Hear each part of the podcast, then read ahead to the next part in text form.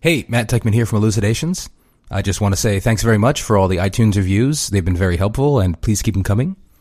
As always, you can find us on Twitter at, at ElucidationsPod, and you can check out our blog at Lucian, that's L-U-C-I-A-N, lucian.uchicago.edu slash blogs slash elucidations. One other thing I wanted to mention is that since August, we've been doing our hosting through a new startup called Pippa, which is pretty cool. It's actually founded by some former philosophers. And I have to say, I've been very impressed so far. The service is totally free, provides detailed analytics, makes it very easy for you to migrate from your previous host to them. So all in all, it's been a very positive experience and it's enabled us to get much more detailed stats on who's listening and when. So if you have a podcast and you're looking for a hosting service, you might check them out. They can be found at pippa.io, P-I-P-P-A dot I-O. All right, thanks.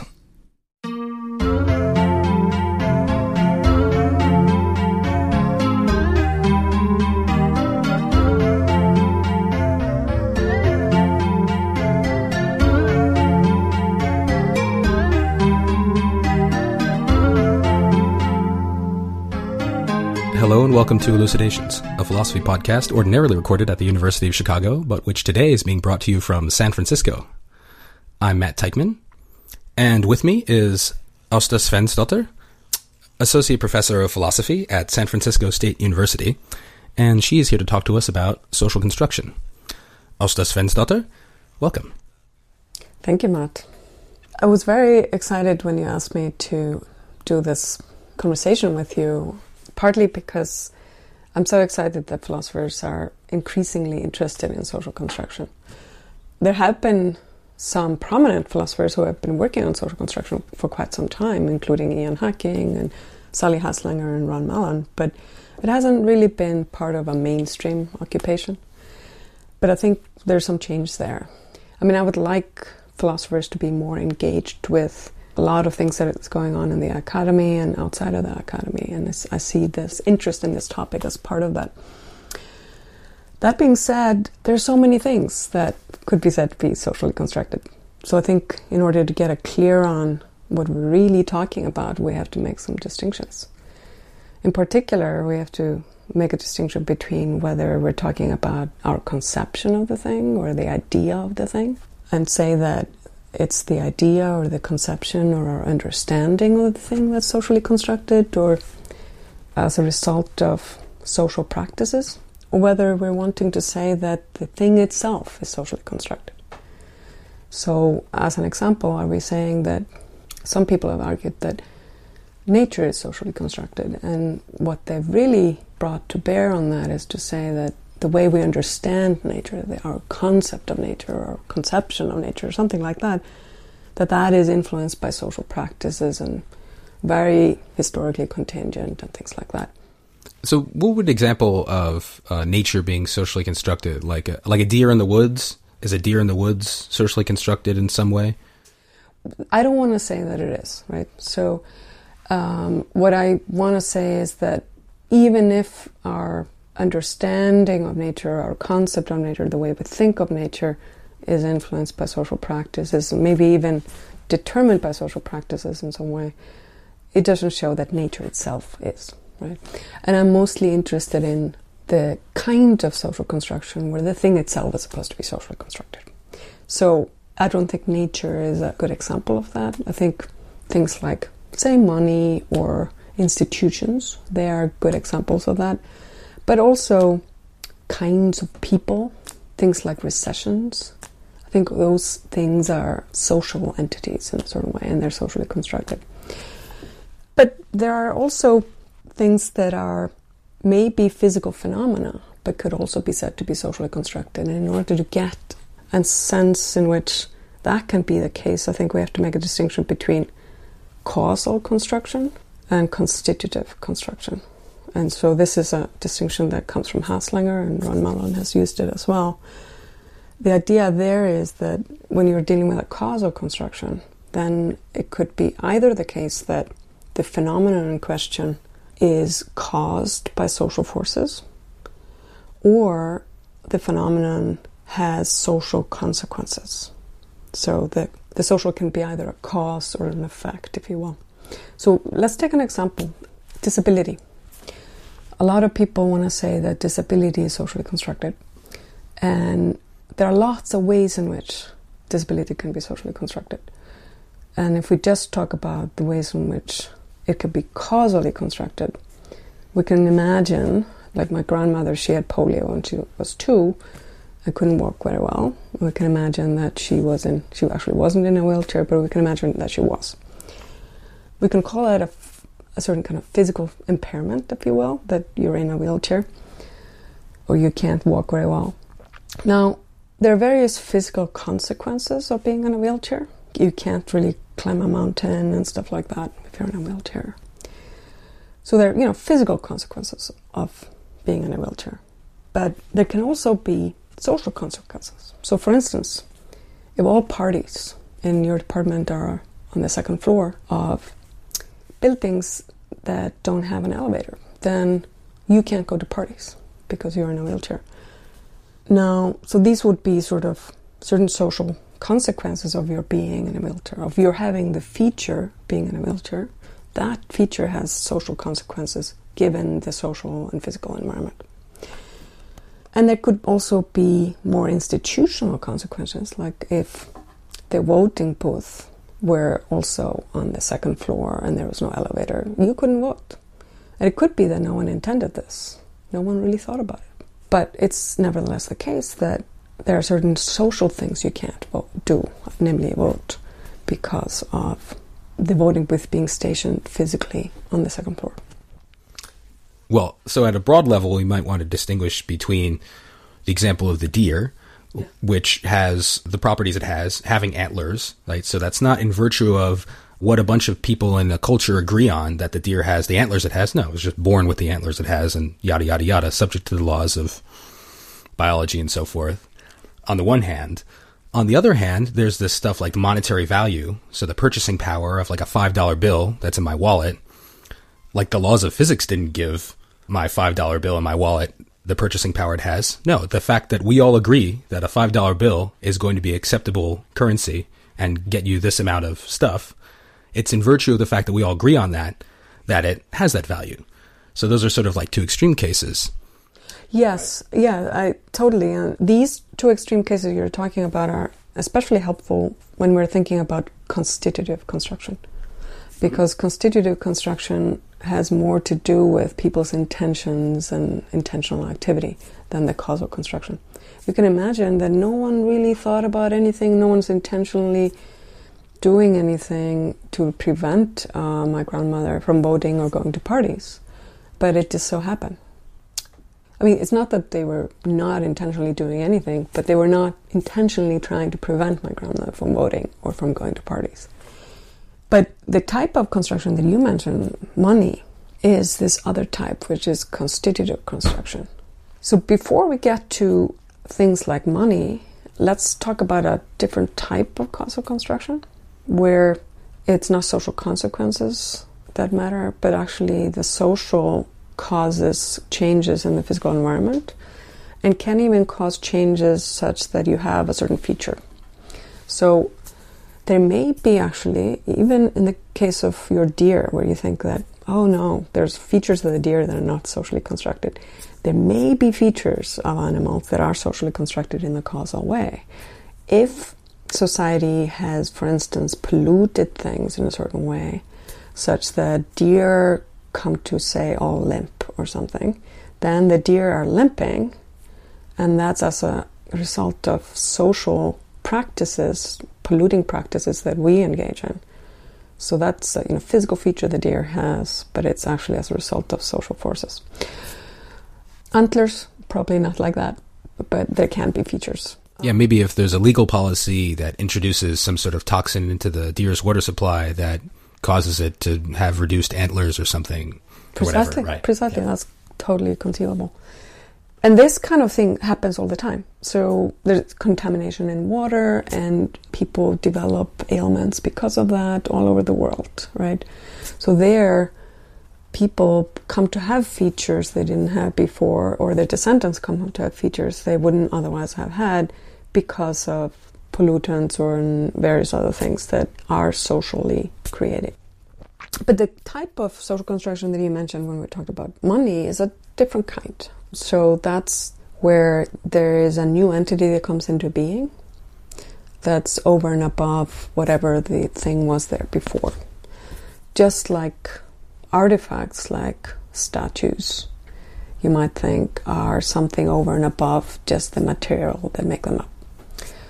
Similarly, social phenomena like institutions, the university I teach at, for instance, is something over and above just the physical buildings and the people and things like that. So we say that social phenomena is constituted by several things. And the language of constitution is intended to suggest something like there's a new entity that exists only because we all agree that it exists and it has the properties it has only because we all agree that it has the properties it has or something like that.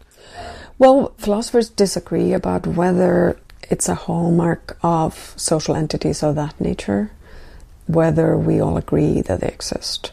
So, things like recessions, for instance, a lot of people think there can be recessions and there can be instances of recessions without anyone having any beliefs about anything. But there can be other types of social phenomena where it's crucial that people have beliefs about them. So, for instance, money.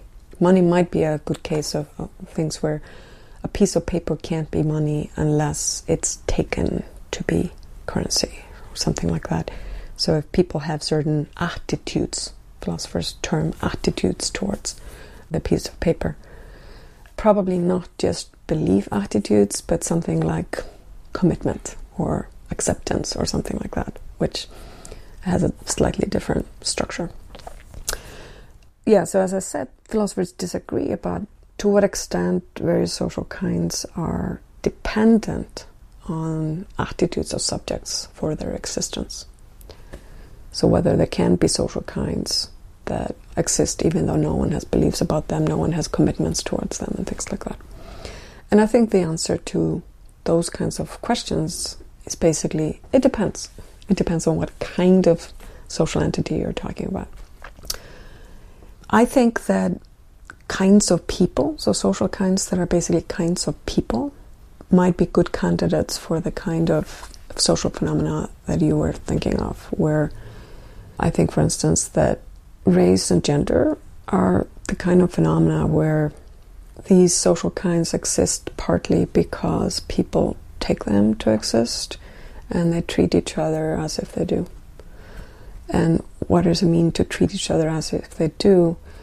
They put constraints on each other, constraints and enablements as well on each other's behavior depending on where on the social map they take you to belong to, if you will. The social phenomena like genders and races are the kind of phenomena where where they are intention dependent in the way that you were suggesting. So to go back to the disability example that we discussed earlier, so let's say that I'm in a wheelchair. Now, one might argue that that's not a social phenomenon at all. Um, there's no social institution that made me unable to move my legs. It's a physical, biological fact about me that I can't move my legs. It's not like some committee convened and stipulated that I, you know, no, it's a physical feature of mine. And what we observed earlier is that even if you take that position, you kind of still have to grant that social institutions and social agreements still have some kind of influence on what it's like for me to live in a wheelchair. Because it's social policies that determine the way our buildings are set up, and the way our streets are set up, and the way our traffic lights are set up.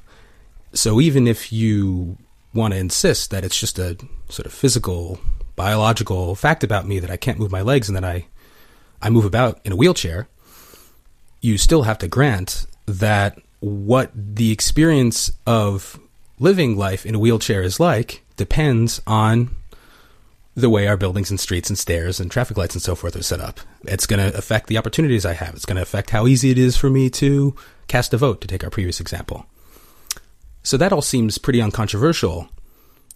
But now there's a further interesting question if we want to get maybe a little more adventurous in our claims here, that maybe beyond the the notion of disability or paralysis being causally socially constructed in the sense we just discussed, maybe it's, to use this terminology, constitutively socially constructed to a certain extent as well. And to say that would be to say that the very feature of being paralyzed is somehow created or made possible or something like that by our social institutions and what we agree upon in some way or other. So what do you think about that? Would you be willing to go that far or or should we shy away from making that further claim? I want to go all out. I want to say that disability is a social status. So physical impairment is not a social status, but disability is. And so the way I think of it is that I say, being in a wheelchair, we can allow that that's a physical feature.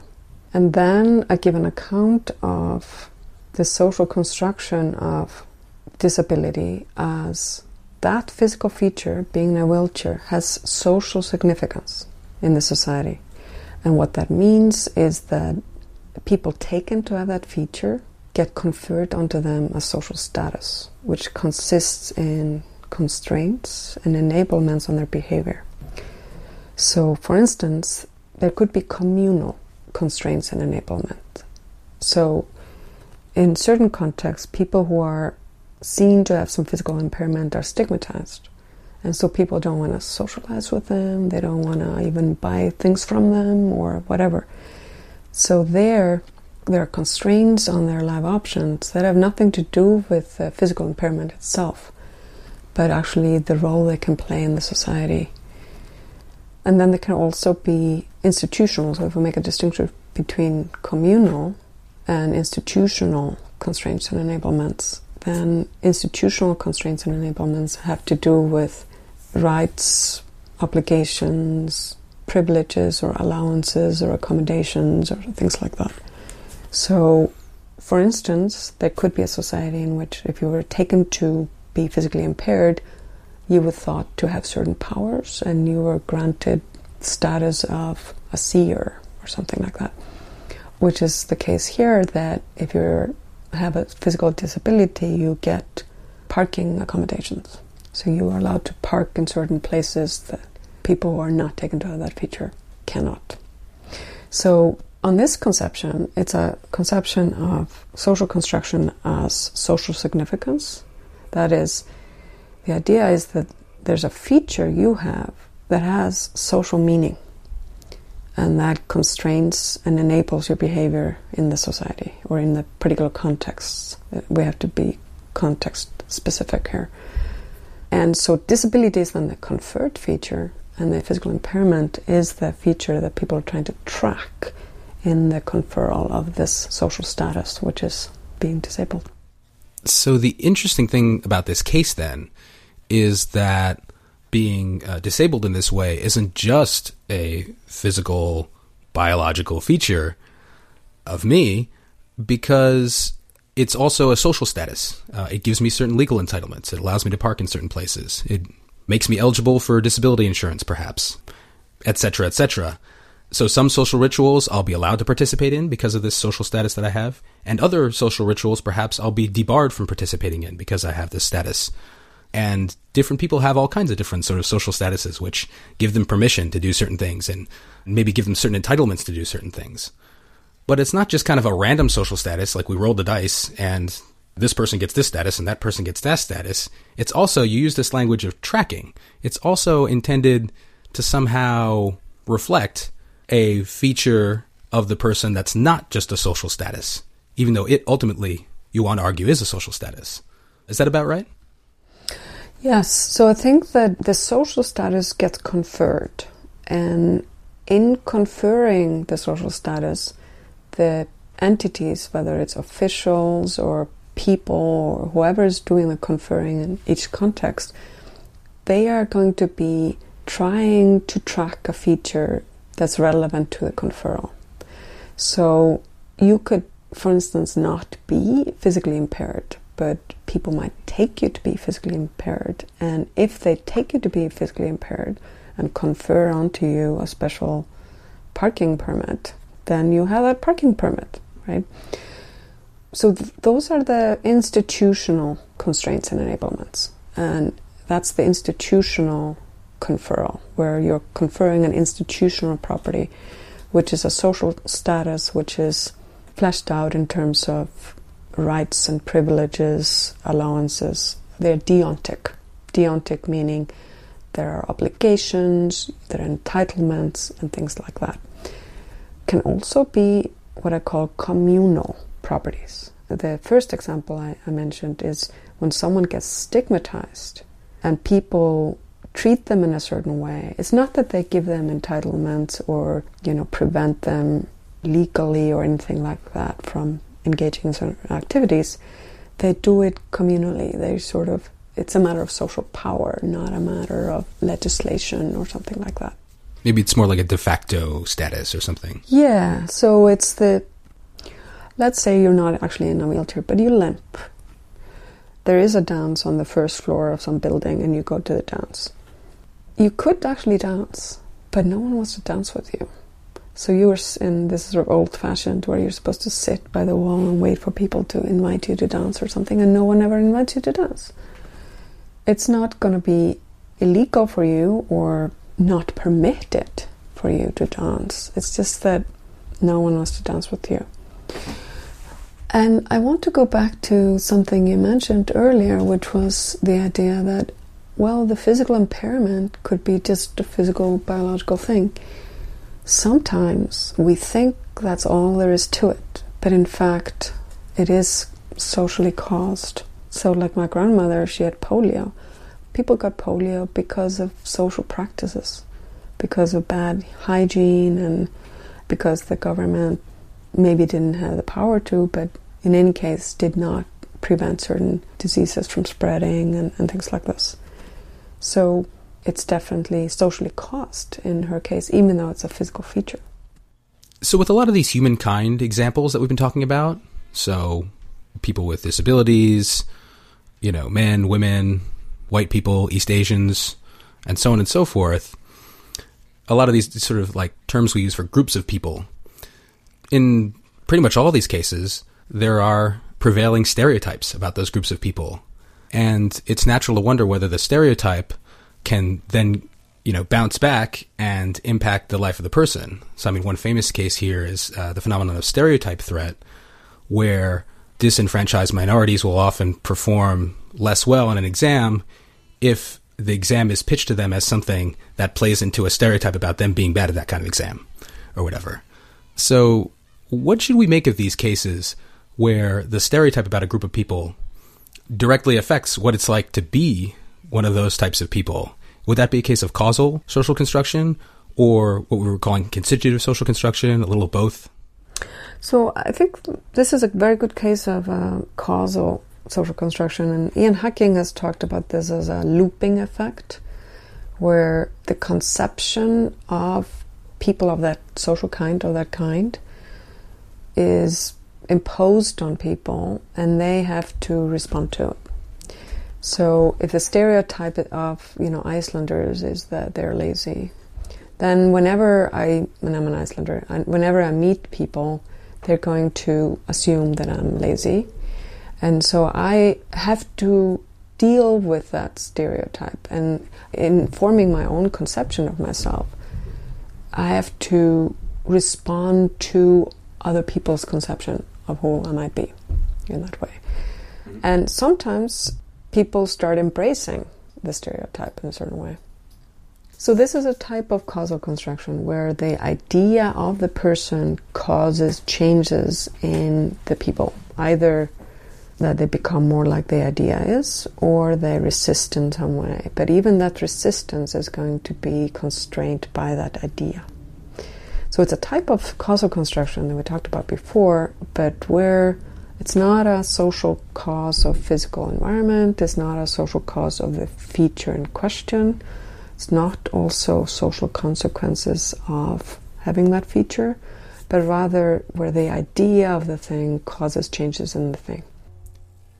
So, a lot of the people who have made these kinds of arguments that some kind of thing or some kind of person is socially constructed, where before it had been assumed that it wasn't socially constructed, a lot of the people who have made those kinds of arguments, I think, have been motivated kind of like ethically and politically. And there's been the sense that it's helpful in some way.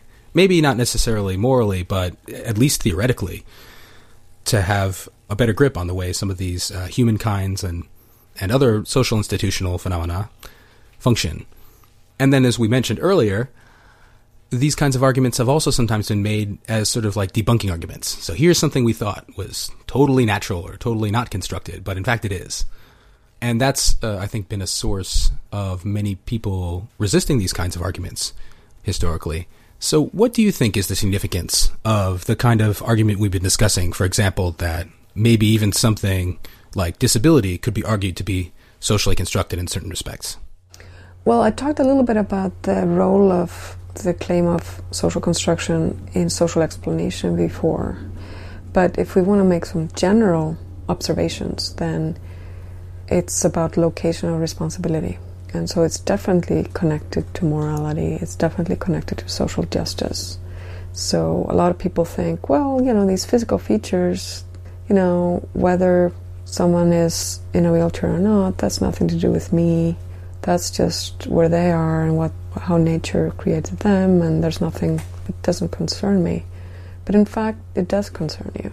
It, in fact, you're part of a society where that can be the cause of various things about that person's life. So, both in the case of causal construction and in the case of constitutive construction, we can locate responsibility where we are partly responsible, and certainly where we could do some good people often think that metaphysics and is just a theoretical philosophy and it's just about our understanding. It doesn't have practical import, but I actually think metaphysics of the social world is directly practical. So that if we better understand our social world, we also better understand our role in creating and sustaining it. And then coupled with assumptions about that we should take on certain responsibilities that we have a responsibility in changing it. Yeah, that's nice. So, right, whereas before I may have thought of disability as some tragic situation that befell some other person, but it doesn't have anything to do with me. Once we recognize that disability is in fact a social status, well, it kind of has at least a little bit to do with me because I'm part of society. And as somebody who's part of society, I have some role or other to play in shaping the kinds of social statuses that people can have. It's not maybe fully clear exactly what that role is, but it's at least clear that I have some role or other to play. There's, I'm implicated somehow. Precisely, um, precisely.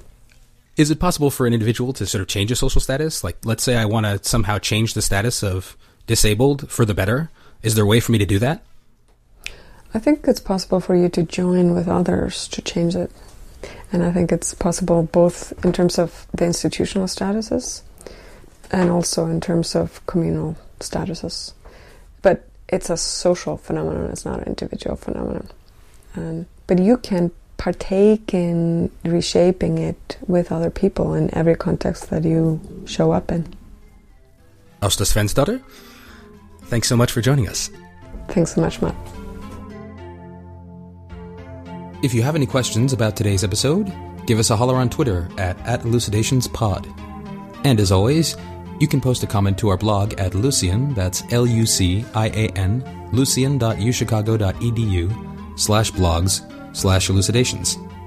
On the blog, you can also explore our full back catalog of previous episodes. Thanks again for listening.